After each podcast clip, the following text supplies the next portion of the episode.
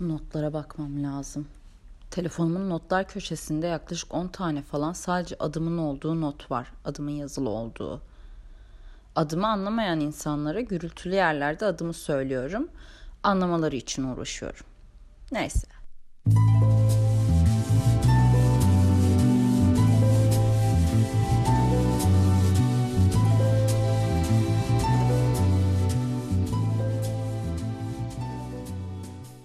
Merhabalar. Hayatımdaki her şey yolunda giderken yazmayı ve konuşmayı unuttuğumu fark ettim. Öförük bir mutluluk deneyimliyorum. Ee, bir şeyler öyle ya da böyle sebep oldu, evet. Ama bu tanıştığım yeni hisse aşığım. Hissi anlatıyorum. İşte aşık olmak, paraşütle uçmak, gece sokakta yalnızken hızla müziğin sesini kısıp eve yürümek ve birinin saçını okşaması. Hepsinden bir tutam. Ki bunun birinci sebebi olan hayatımın en muhteşem ve en kısa ilişkisinden bahsetmem lazım size. Bir konserde biriyle işte biri bir anda karşımda bulundu. Ee, sonra birbirimize aşık olduğumuzu söyledik. Sonra birbirimizin sevgilisi olduk. Mide kelebekleri uçuşturup eğlendirdik. Sonra da ayrıldık. Tümüyle muhteşemdi. Tabi zaman karmaşası işte çekilen acıyı 3 dakikaya falan düşürüyor. Yani tam olarak anlaşılmayacak bir şey de yok. Sevgiye ve ilgiye aç buru halletmeye çalışıyor. Neyse sonra her şey devam ederken birkaç saatlik sevgilimden ayrılırken sevgilim bana kartını verdi. Abi kart mı? kart ne ya? Ya bu işte düşük bütçeli Fox TV dizisi mi ya? Kart ne? Ya o an düşünemedim ama şu an aşırı komik geliyor. Sonra ben de gelip tabii kartı buzdolabıma astım. Anısı var diye arada bakmak için. Midemdeki kelebekler de bu vesileyle abi boşa mesai harcadık deyip daha iyi bir midede yer edinmek üzere kaçtılar. Kendilerinden yeniden özür diliyor ve tekrar buluşmak üzere diyorum. Tekrar ve daha uzun süreyle. Süre olayı kelebekler için de önemli. Malum hepimiz için olduğu kadar. Mesela tanıştığım birine bir dakikadan daha az sürede nasıl aşık oldum da kelebekler koşup geldi de bunlar nasıl yaşandı derseniz ancak şunu anlatabilirim. Yeni boşanan bir arkadaşıma teyzem senin için zor olacaktır ama lütfen aşka sevgiye küsme falan demişti. Arkadaşım da yok teyze ya hala biriyle tanışınca kendime gelinlik ona damatlık seçmeye başlıyorum demişti.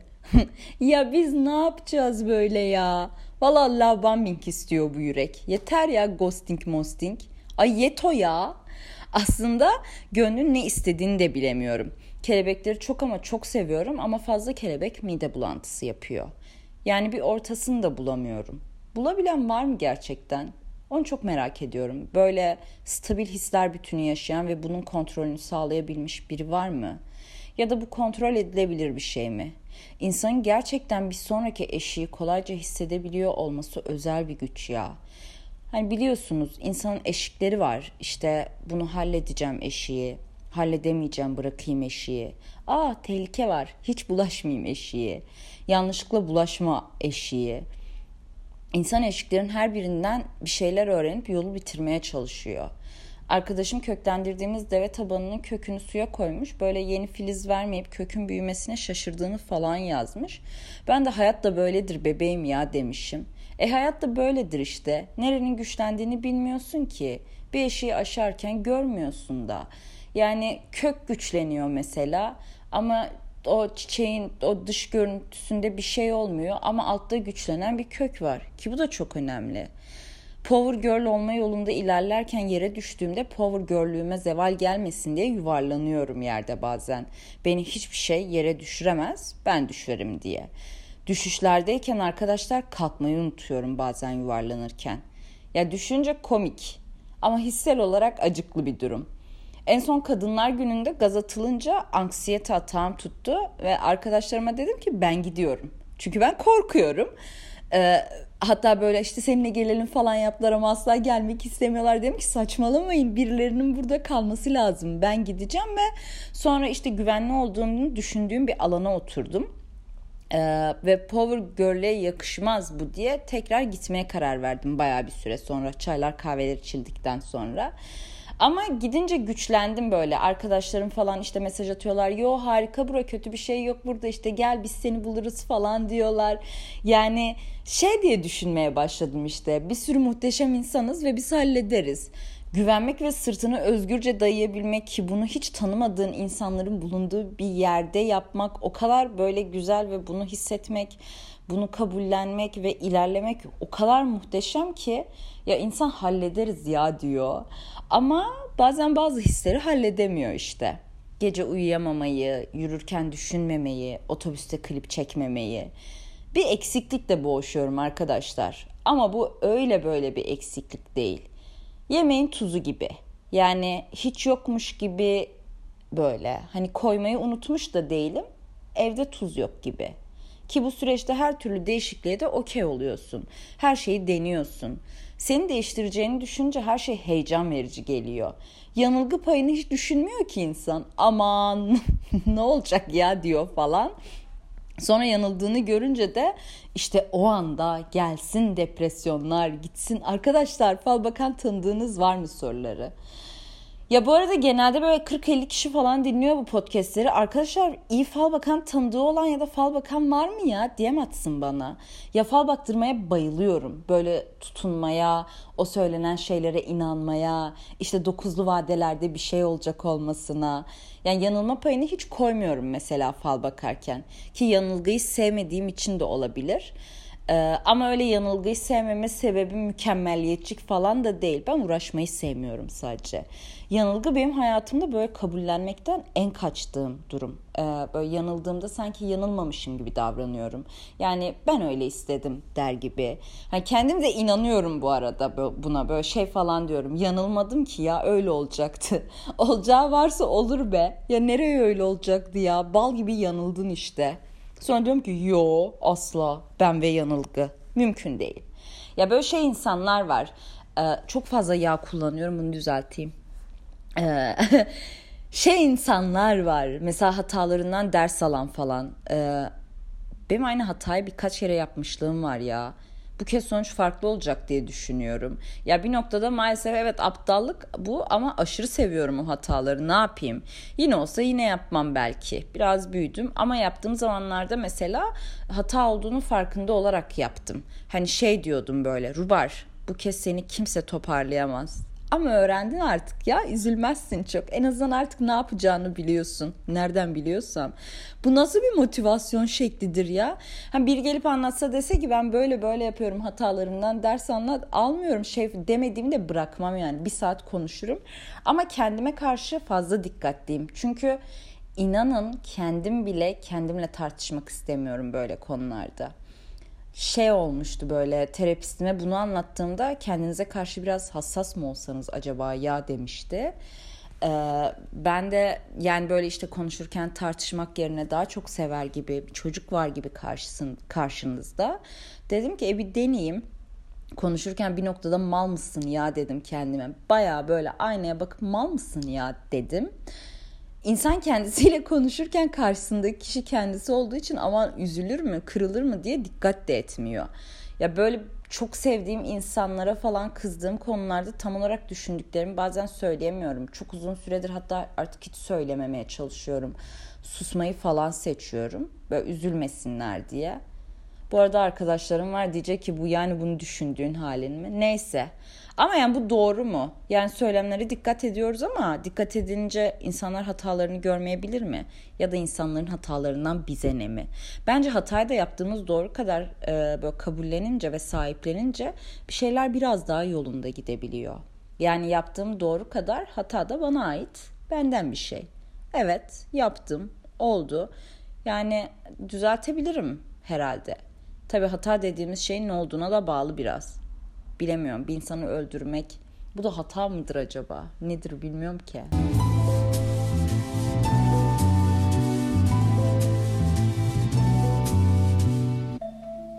Bu podcast'in kurgusu Hoş İsler adlı YouTube kanalı tarafından yapıldı. Hoş İsler'i takip edin.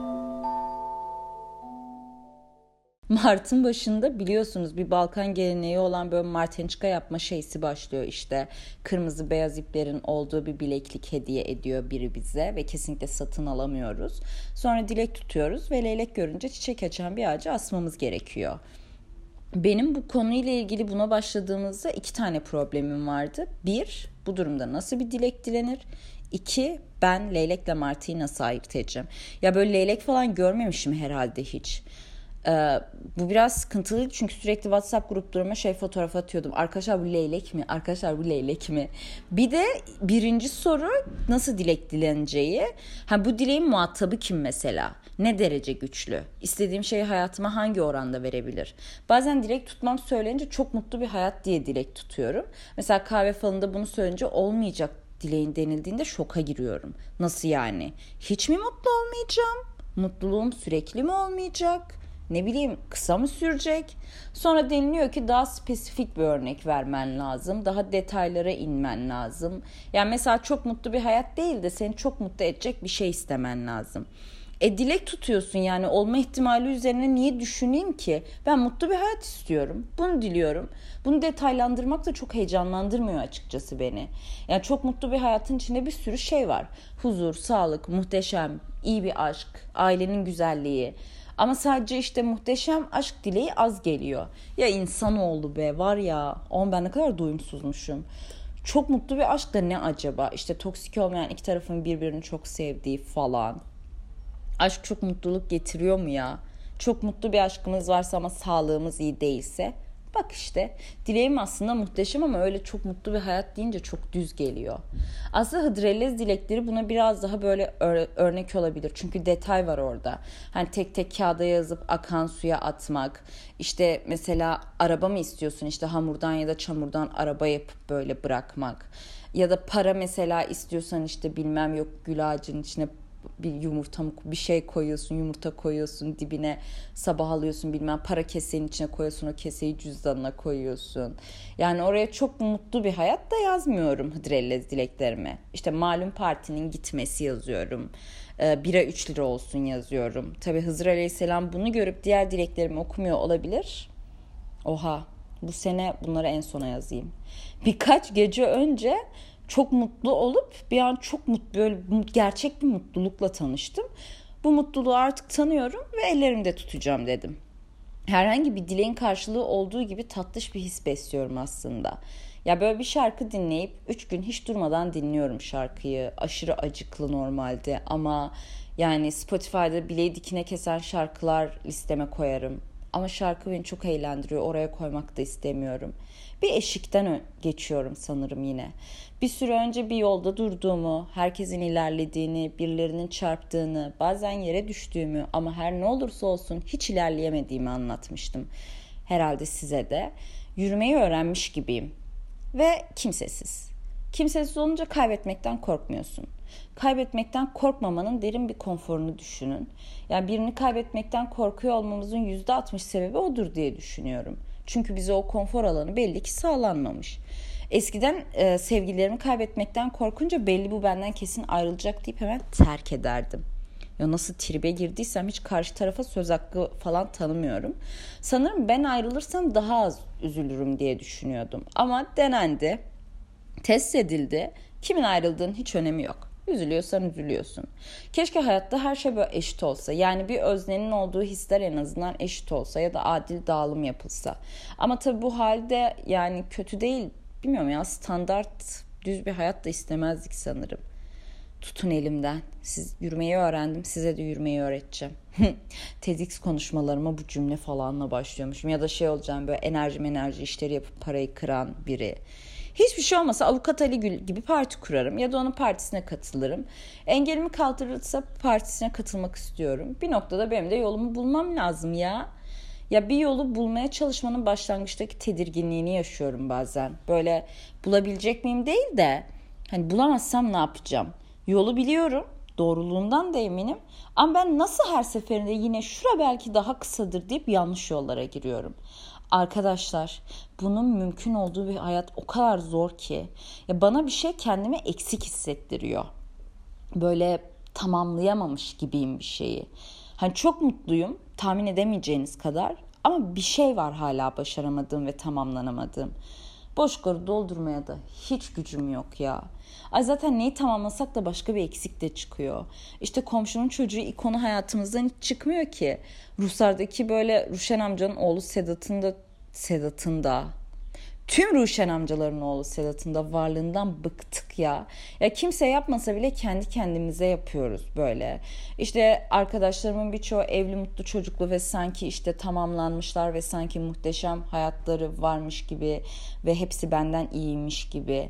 Ya herkesin kendi Ruşen amcasının oğlu kendine yük be. Benim bir değil bin tane var. Kimse söylemese de ben kendi kendime zaten söylüyorum. Ee, yani Ruşen amcanın oğlu Sedat ne yaptı? E ne bileyim ne yaptı? Elinin körünü yaptı yani ne bileyim. Hayatındaki güzel şeylerden gerçekten ama böyle güzel sayılabilecek şeylerden suçluluk duyan birkaç insan tanıyorum. Artık nasıl bir baskıya uğruyorlar hani uğruyorlarsa e, bunu ifade ederken dünyanın en kötü özelliğinden bahseder gibi utana sıkıla söylüyorlar. Ya bir süre anlamaya çalıştım bunu sonra anlayamadığımı fark ettim. İnsan bazen güzel şeylerden, bahardan, güneşten, sevmekten ve sevilmekten bahsederken insan bazen o minik tedirginliğin kurbanı ediyor bütün güzel şeyleri. O da insana ait, o da insandan. Ama bu tedirginlikleri bu kadar derin, böyle bu kadar bendenmiş gibi hissetmeyi hiç sevmiyorum. Tam böyle yeni maydanoz tohumlarımı ekiyorum. O tedirginliğini görüyorum birinin yüzünde. Sonra tohuma can suyu verip bir de bu eşikten geçiyorum. Bu eşikleri geçe geçe büyüyüp yürüyorum. Ama öğrendim artık böyle yere düşüp paçamı silip kanayan yaramı sarıp ayağa kalkabiliyorum. İnsan bazen öyle eşiklerden geçiyor ki eşiklere serpiştirdiği umuttan öpüyor. Öpüyorum. Bugün çok karışık konuştum. Bilmiyorum anlatabildim mi? Anlayacak güç böyle anlayacak kadar güçlü müyüz gerçekten ya? Ya ekonomiye sövdüğüm bölümlerde falan daha çok eğlenmiştim. Ama bugün böyle mutluyum ama işte mutluluğumu bir şeyin içine mi bir kalıba mı koymaya çalışıyorum. Acaba bu geçecek bir şey mi? Yani bu tedirginliği bir anda böyle yaşamaya başlamış olmak canımı çok sıkıyor. Abi dümdüz mutlusun işte ne ne yani? Neyse. Şimdi penceredeki buya kalp çizmek istiyorum. Yani artık bu düşündüklerimden kaçmak. Ben Rubar. Aşkın ve acının diyarından herkese selam ediyor. Boşlukları doldurmaya başaracağım günlere içiyorum. Öptüm.